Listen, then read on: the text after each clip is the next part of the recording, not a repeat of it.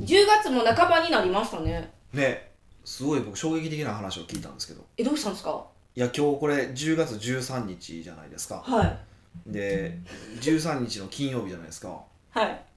エジソンの日ですよねってさっき聞かれたんですけど、そんな人がいるんですね、え天才でえすエねジソンの日ってジェイソンねジェイソンね13日の金曜日はジェイソンねエジソンじゃないからね言わなくていいじゃないですかそこ びっくりしたほんまエジソンってと思って突然発明しだしたなと思って、ねすごい発明なんでそれええもう本当にね 何なんですかねほんと斜め上来ますよ攻めてきます よねまあそんな日なんですけどはいいや読書の秋っていうから、うんヒデさん的におすすめの本とかあるんかなーって思って あ話と突然すり替えましたねもうエジソンの日もう終わりまあエジソンの電気とかはいいんじゃないですか、もう嫌やそれやめましょう恥ずかしいうん本ですかはい本ね秋の夜長に何かこう読書をするっていうやつですよねそうです何がいいですかねうーん逆に、はいあの勉強系は嫌ですねあおすす勉め強系嫌なのなんかすごい今マニアックなあの本があって僕大好きなんですけどえもうそういちょううどの今は目の前にあるんですけどこの 太いい太やい中小企業の財務指標っていう本があってね全然ワクワこクせれえねへあんのこう各業界のねはあの平均的なあの数字い、うん、がどどれぐらいの売り上げでどれぐらいの利益率でって書いた本があるんですよで楽しいですかめっちゃおもろいんですよこれまあ僕が見てこの業界ほんま儲かれへんなーとかねああーこの業界こういう風になってるんやーっていうのをね見て楽しいのでまああのコンサルタントの人とかはいまあなんかちょっとマニアックなことが好きな人はこれをねこうたまにペラペラペラってめくりながら読むとねふわーすごい儲かれへんなーとかうおめっちゃ儲かんなこの業界っていうのが分かってとても面白いと思いますよ。まあ、読書業界まあ読書って感じじゃないですけどね共感してくれる人いるかな見なさそうな気はするんですけど一応まあ最近ちょっと僕ハマってる遊びなのでちょっとご紹介したいなと思ってこれ一般社団法人中小企業診断協会がかいのやつですね。うーんも中小企業実態基本調査に基づく中小企業の財務指標っていう本がありますんで、なんと眠たそうな えタイトルえ、あの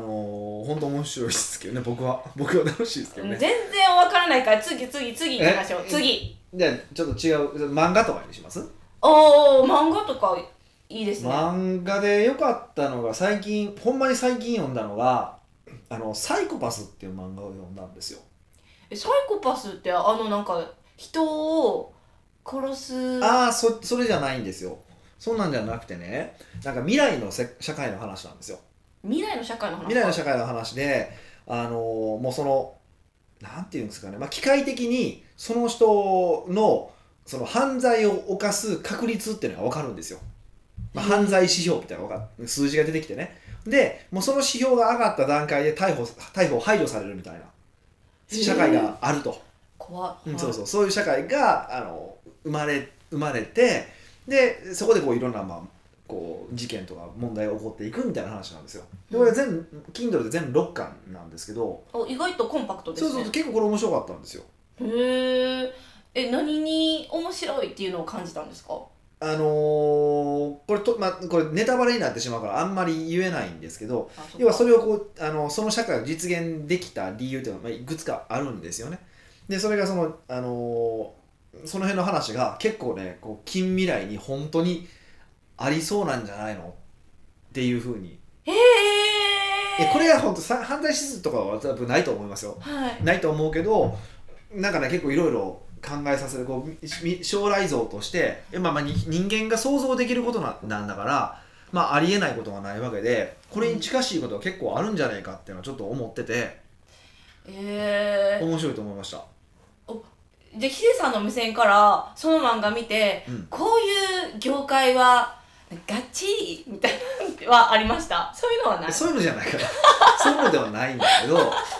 いやまあ要はある支配者がうまいことこうやるみたいな感じだったんですけど、うんまあ、ありえるよなと思って、うーうんすごい面白かったですよ。それはどうやって探したんですか、まあ、ポンっていやあのこれねなんか評論家の人が実は話をしてパッてその一言だけねサイコパス」っていう漫画でこのこういう話書いてましたよねって言ってたからあ「サイコパス」って漫画読んでみようパッと思ってパッて買ったんですけどその場で、へーうん、なかなか面白かったです大ヒットですね読みやすいですし、六巻だったら6巻なんでそうそうそうパパって読めるから、あのータクシーとかあの移動時間とかで、まあ、3日もあれば読めますから、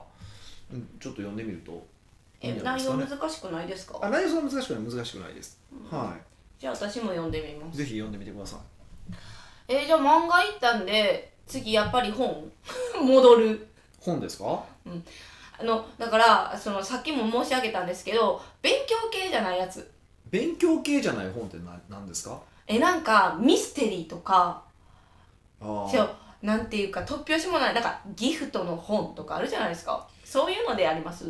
ーん僕ミステリーは基本好きなんでねあの推理小説あはれ好きでしたぎゃあの反対のイメージでしたいやよ僕あの密室とかで人死んでるの大好きですよでももう怖いはちょっと人間密室性疑うんで密す室けとかどで人死んでてあの謎が解かれていくのがもうたまらないですよね僕大好きなんですけどねへ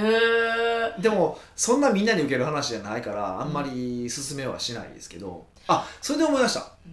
この間あのクライアントさんに勧めた漫画があるんですよえー、それがすっごい良かったって言ってくれたから、まあ、これ多分ベタなので、ね、知ってる方も多いと思うんですけど「沈黙の艦隊」っていう漫画があるんですよ。へえ沈黙の艦隊ですか、はい、私は初めて聞きましたあーうん多分若いからね20代の子とかはあんまり知らないでしょ僕らよりちょっと上の人の世代はみんな知ってる方が多いんですけど、うんあのー日本の自衛隊があの陰で、まあ、アメリカと陰で、あの原子力潜水艦を作るへーですね、でその作った原子力潜水艦は、まあ、自衛官が乗ってるんですけどそれが脱走してあの戦っていくっていう、まあ、漫画なんですけどねへでそれがもうまだそのロシアあのソ連が崩壊する前に書かれた漫画なんですよーうんうんうんで結構長く続いた多分10年近く続いた漫画なんでえ長っそその間にロシアあのなったソ連が崩壊してロシアになった んですよっていうぐらい長い長期連載続いた漫画で,、でしかもその世界平和とかがテーマになっててへえすごい面白くて。なんか何巻ですか何巻やったか100は超ないえまやすそんなにいかないです多分ねあの文庫版で18巻とかだったと思うんですけどあ20巻ぐらいだったかなうんなんかそんなんだったと思うんですけどあのあれはすごい面白いですね多分ま漫画で初めてなんか漫画ってあ映画っぽいんだっていうか、まあ、これは漫画じゃないと表現できない漫画だなって思ったんですよえ漫画じゃなかったら表現できる漫画こうえっとちょっとかすなんていうんですかファンタジーもあるからみたいなファンタジーがっていうかなんかあの映画にできる漫画もあるじゃないですかはいでもこれは漫画っていう表現だからこそ面白いっていう、へえあーなんか興味そそられますねそうなんですよっていう風なあのーこう緊張感とか小回りとかが初めてそういうのをこう気にして読んだ漫画がそうだったんですねもうただ昔は漫画ってストーリーを追うだけだったんですけどこの漫画だけはなんかすごいそういうなんか映画っぽいなっていう風にうん映画っぽいんだけどでもこれは漫画っていう表現でしか無理な表現ができない漫画だなっていうふうに思って、あのー結構いろんなところで進めてたんですけどたまたま久々その話を思い出してでたまたまななんかの話そんな話になって「あ沈黙の艦隊めっちゃおもろいですよ」って言っててうーんはおすすめだそうですよ超おすすめですねこれはなかなか長いし話もなんか政治の話が絡むから複雑ではあるんですけどうんあの本当面白いですね。さっきも聞いたんですけど、うんはいどうやってそういう本に出会ったんですか何なんですかねそれは僕大学生ぐらいの時に読んだからちょっとあんま覚えてないんですよあねそんな昔の話うそうそうそうそうそうそうーんだからわかんないですはい、わいかりましたえー、じゃあヒデさんが、はまあ、ちょっと趣向を変えて本を選ぶ時の基準とかあるんですかい本なを選んぶか、時ま、漫画もでもいいですけどあもうでも全部そうで僕とりあえず一回買います本屋大さ人買いっんていいうやこと本で屋すかさん行ったらいいなと思ったらバーって買いますであの買った後にもう一回、まあ、よなんか読みたいなと思うとこから読む感じですだから結構読まない本の方が多いですねえー、多分10分の1ぐらいちゃうかな読んでるのええー、じゃあえなもう理解できないですなんで買うんって、いやえそのみんな思ってるいやその時はいいなと思ってるからで買うじゃないですか、はでまた見てでまた読もうと思って買う読むじゃないですかで読まへん本まあ一定期間過ぎたら忘れていくんですけどい読まずに読まずに読まずにだから結局それはだからその時はひ引かれ初めの本屋さんでは引かれたけどもこっちでは、うん、あんまりやってんなっていうのでえーそれが続くとするじゃないですか買って大量的に、はいはいはい、頼み。でも読む読むのは10分の1っていうのを、人間って学習能力がつくから、はいで私の観点でいくうんとはいその10分の9はもったいないって思ってしまうんですねあーだから、図書館あ図書館じゃない、えっと、本屋さん行ってもこうあ興味注いだって思ってもいやもしかしてあの読まへんかもしれへんってなるとこう置いて吟味するっていう癖になりそうだなって思うんですけどなんでそれができるんですかうんあ、吟味はだからしてますよ。してるつもりなんですよ。その時は読みたいと思って買うんですよ、でも全部。えそうそうそうだけれどもあの10分の9捨てるじゃないですかてるしてる。言うから学習能力さっきと同じ話なんですけど学習能力のってさらに吟味しませんえっとね、それでいくとね、まあ、いくつか話を、まあ、うんぐるっと回して話をするとまずやっぱり一番一つ言えることは僕は何でお金を稼いでるのかって話なんですよ。でやっぱりこれ僕ね本当にねあほんまに自分でビジネスしてお金稼いでよかったなって思う瞬間って何かっていうとその本を爆買いでいることなんですよ。ええー、美味しいものとか行けるとこ買いたいそれこそイタリアでなんかショッピングすることじゃなくじゃなくて僕本が一番その幸せを感じるタイミングなんですね。珍しいだからそうかだから買わないっていう別に買わないっていうストレスより買う方が僕はそれを読まなかったとしても OK っていう考え方をしてるんですねまず1個はねうんでもう1個の話でいくとそれがフィルターだと思うんですね要はその全ての本をまあ世の中にたくさんの本があるわけじゃないですかではい1日200冊とか出てるんですって今え本って、ー、200だから書店にもさえ並ばないような本もあるわけですよあ電子書籍ってことですかでじゃなくてあの本で出てるんだけどほとんどの本屋さんでは並ばない本とかって意味へえであるらしいんですよねでそうするとうーんその本を全部読むわけにいかないわけじゃないですかはいってことはどれかを選ばないといけないわけですよね、うんで選ぶ時に第一のフィルターが本屋さんで買うか買わないかっていうフィルター別に家に並んでますなしオフィスに並んでますその中で読むか読まないかってことを決めるだけでしょいや優先順位をつけない全部読めないわけだからその、はいそんなめっちゃ本あったとしてもでそれ決めますっていうそのフィルターをかけるために買う買うっていうフィルターと買った後っていうフィルターがあるだけなんですよはだからまあ確かにお金としてはもったいないかもしれないんだけども、それは読む本をを、えー選び取るためのフィルターだっていうふうに結構その割り切ってるかも、うーんその意味でいくと、うんうんだって今の私の基準はお金でしたもんねそうそうそうそうそうもちろんだからお金も大事なんだけどそれ以上にあのフィルターをかけてるっていうの方が僕は大事だと思ってるんでそういうふうにしてますそれは昔からなんですかうーんまあ昔からその傾向はありましたねそれはうんあの昔以上に悩まずに買うようになったのがあの高額な本とかもあるじゃないですか例えばこのさっき言った中小企業の財務指標とこれ1冊4000円するんですよあなかなかするじゃないですか、うん本やけどでもそういうのももう迷わず買えるようになったっていうのはありますよね素晴らしいですないいなうん、うんで、ね、特にその僕たちの場合ってその本とかの知識っていうのがある意味で仕入れになるわけですよねコンサルタントにとっては、うまあ僕社長にとっても仕入れたと思うんですけどね社長のスキルを上げていくってことはすごく重要なことなのでだからその意味でいくと、あのーなんぼね本を爆買いしたとしてもねうん月に50万とかいかないわけですよ。うんよかった 行くって言われるいやいやいかやと思っ50た万、まあ、10万か20万で行ってもはいって考えたらうんそんなにむっちゃ高いもんでもないから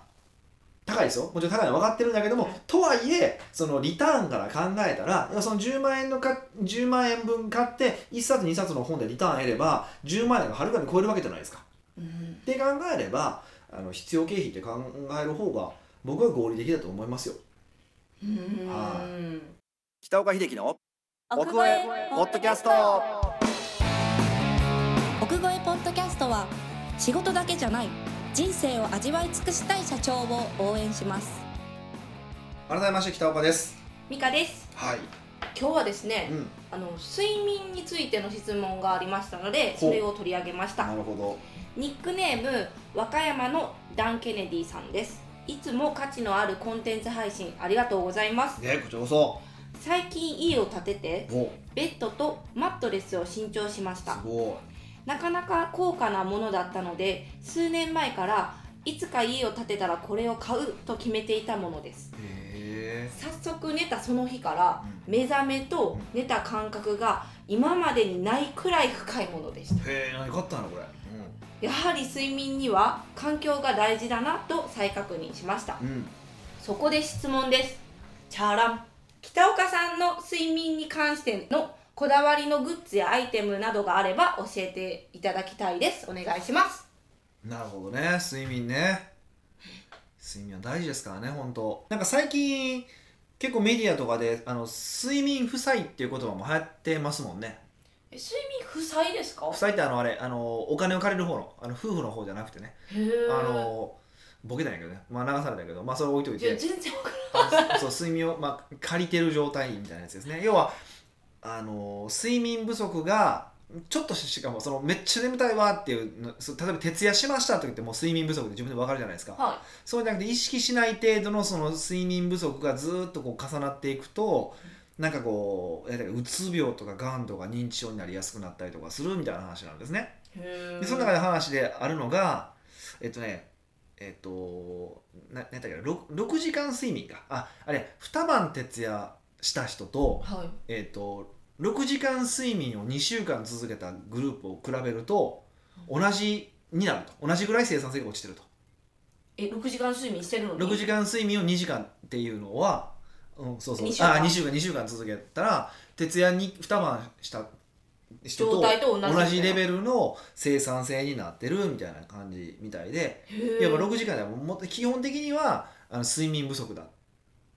てことなんですって、うんでまあそれをだから自覚ししてないってことが問題でででも自分は生産性が落ちてることにすらつながってないですよねみたいな話生産性なってないこと生産性が落ちてない落ちてるってことにすら気づいてないあーえー、えじゃあえあの一日に睡眠時間何時間必要なんですかいやそれは結構人によって違うからなんとも言えないけど、でも6時間って一般的に多分短いんですよってことが言いたいみたいですよこれどうも面白いなぁと思って一般の人たちっていうか、うんうんうん大体の人は6時間ぐらいじゃないんですかそうでなんか日本人の何割だったかな4割かなんかが6時間未満なんですって睡眠だからもうめっちゃ眠たいんでしょうねみんなね考えたらそうですよねあの銀座とか北新地とか行ったら「ようあそおっちゃん遊んでますも んね寝ろよ」と思いますよねあ寝ろよって思うん帰でっすてかねえそれってあの慣れとかは関係ないんですかあのご6時間でうもんずっとその生きていけるわけじゃないですか、うんだから6時間でも私いけるわって、あそうそうそうだからその理屈の人もいてるじゃないですかはいあの睡眠で短くてもいいっていうのはででもこの人のこの今回この睡眠負債っていう理論これ確かスタンフォード大学なんかのあの話のきょ研究者のあのこの人の理屈でいくとそれは慣れてるだけであってやっぱ睡眠負債が重なってるとうんだから結果としてうつ病とかがんとか認知症にの発症リスクが上がってますよっていう警鐘を鳴らしてるんですよねで、まあ、たまに最近単単民を教えてはる人とかもいらっしゃるんですけど、はいまあそそれ統計取ってないから分かんないですよねだから多分僕はどっちかというと睡眠負債の方が正しい気は直感的にですけどね、うーうんだから人間って慣れる力はすごく強いんだけどもでもやっぱそれはダメージ気づかないダメージがずっと続いてるっていうのはもうこれなんとなくやっぱ感覚としては分かるから、うん、で僕は多分もともと長いタイプなんで睡眠がですか睡眠長くないと耐えられないタイプなんですよえ平均何分あ何分 じゃない何時間ぐらいなんです一か応7時間半を意識してますねうーん一応睡眠のサイクルってあの90分って言われてるんですよはいだからその90分でその浅くなるタイミングで起きればいいからそうすると6時間あ、まあ、90分90分90分まず6時間じゃないですか6時間足りないので次の90分7時間半のところら辺で起きるってことは意識はしてますけどねえでですんなり起きれるんですか起きやすいのは起きやすいですねまあいろいろ他にも工夫してるから、まあ、それが今日の話なんでしょうけど、はいうん、だから睡眠負債は本当みんな気ぃつけた方がいいと思いますよもうーんっと寝た方がいいですよ特に我々はあの知的労働者ですからあなんか今のワードすごいいいですね知的労働者ってかっこよくないでいすやか普 通ですよ 普通普通あ普通ええ知的労働者かっこいいなってな思のってであのやっぱ脳の、ね、働きを活性化しないといけない寝るってことはもう大前提ですよねはだから睡眠のためのあのこだわりのグッズアイテム、ねまあ、僕が使ってる話でなんですかね、まあ、最強はなんか棺桶つくのが一番いいって言われたんですけどねいへえ自分の真っ黒じゃないですかはいもう真っ暗な状態にするの最高って言われたんですけどさすがにまだ睡眠用に棺桶を作る勇気は僕はないのでいやそうもう無理ですよなんか入るのが怖いえでもまあそれをあれやけどあの本当真っ暗にする方がいいんですね真っ暗ですか真っ暗ななので遮光カーテンは絶対おーであの都会におるとね街灯とかもあるから結構光も入ってくるじゃないですか、はいだからできればそういうのももうもう目張りしてでも真っ暗にした方がいいしあとあの冬になるとこう乾燥するから加湿器つけるんですよねうんはいでも加湿器つけると加湿器の光がねおもうお気になるんで気になるんですかだからもうガムテープとかで塞ぎたいですよねえじしかも塞いでるんですだからかホテルとかだと僕塞ぎますよあの光るじゃないですかガムテープでガムテープはガムテープ持ってきてないからあれやけどなんか本とか置いたりとかしてやったりとかしますよ、えなんか生真面目です ねうん、真っ暗にしたいんですよあすごいすごいそうそうそうそうでも真っ暗なままだと起きれないんですよ今度だって夜やから体が夜って認識するからはでそこで最強のグッズがありましていうんあの光で起きる目覚まし時計があるんですよえ光で起きる目覚まし時計そう目覚まし時計って音でしょはだから音で起きるのってもよくないんですよ結構ドキドキしますねびっくりしていうんどそれしかでも方法論ないもんでしょそれがね光で起きるやつがあってすっごい明るくなるやつがあるんですよ、その時間が来たら目覚ましがそ光うるそんうです時か間が来た時間の、えっと30分ぐらい前から徐々に明るくなってでその時間でめっちゃ明るくなるみたいなのがあるんですよでそれだったらへー音のある目覚まし時計を、まあ、その光が最高潮になってからあの20分後30分後だったらもう結構浅くなってるから全然びっくりもしなくて済むしへえっていうのは結構あってでこれはあの僕自宅にも置いてますし出張用にちっちゃいやつそれはちょっと性能良くないんですけど、はちっちゃいやつも持ってますよ。いへえすんごい工夫ですねす本ごい気工夫っていうかまあそうそうそうそうすると気持ちよく起きやすいから睡眠についての本気度がなんか 感じられます ねいやいやもう知的労働者ですか使ってきたら、えそうなんでえすそうねなんそうなんですようん目覚まし時計とかやったらなんか手軽にあの始めれそうですねそうですねまあちょっとええ値段するんですけどあそうなんですねあのーそれはもう絶対価値がありますねうーうんだからぜひ使っていただけるといいかなと思いますよ、はい、うん、でやっぱあと加湿器ですよね加湿器って本当にいいんですかどういうことあんまりわからないんですけど加湿器つけて寝てなんか自分今日体調いいとかも感じずあホテルだと分かると思いますホホテルでやるとそのの喉の奥がカッサカサだったりとかもの喉が痛くなったりとかするんですよルあのつけないとそれをつけるとなくなるからやっぱりいいんだと思いますようんうんんでもこれ1万かなやっぱりへーえ加湿器って本当にもうそこら辺に売ってる加湿器 OK なんですよねまあ細かいこと言うとななんとか式なんとか式とかあるんですけどそれ言ってられないのではいまあはいまずは加湿器あればいいよ加湿器ぐらいっ、ていうのは大事ですよねうんうん、であとはあの入浴剤ですね、入浴剤うん、あの寝る前の準備ってことですかそうそうそうそう結局睡眠の深さはあ睡眠の入りやすさはあの体温なので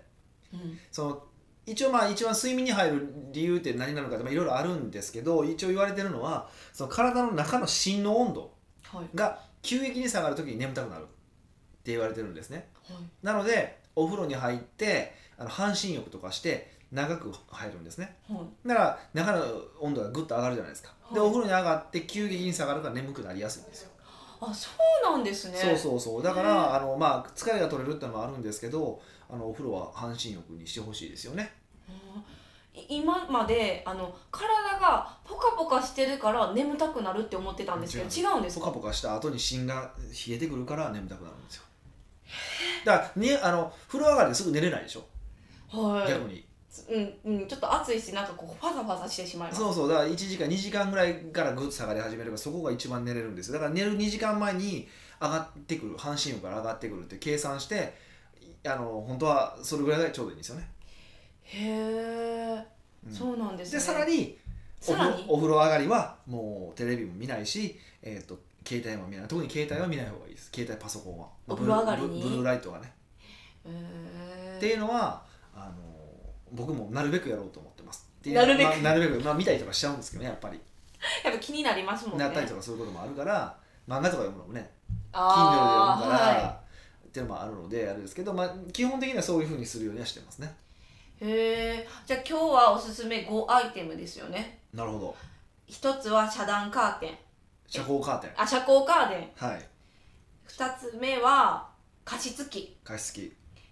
三つ目が目覚まし時計光で目ざお起きる目覚まし時計はい四つ目が入浴剤入浴剤何でもいいですけどねあそう今はい思います入浴剤何でもいいんですあんなかまあな何でもいいんじゃないですか、へえ、まあ、結構気分が上がるものにした方が入るのも楽しくなるからあじゃああのいろいろ試してみて自分の好きなの探すのもいいよみたいなあそうそう僕はそうして本とか読んでますよ結構あ入浴剤と半身浴かうんで最後が携帯見ないあこれちょっとグッズじゃないですけどね、あそうですね、うん工夫なんですけど、うんこの5点なんで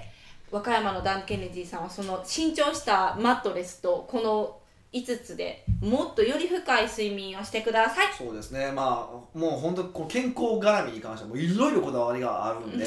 これあの七本術のはい商品の中に実は僕が丸一日どういう健康法を行っているのかっていうことを解説した音声があのミカとの対談で撮った音声があるんでそうです真面目系ですよねそうそうもし興味があったらそっちも聞いていただけるとあ確かにそうですこんなにマニアックなことやってんのみたいなあの話がいっぱいありますので聞いてもらえるといいかなというふうに思いますはい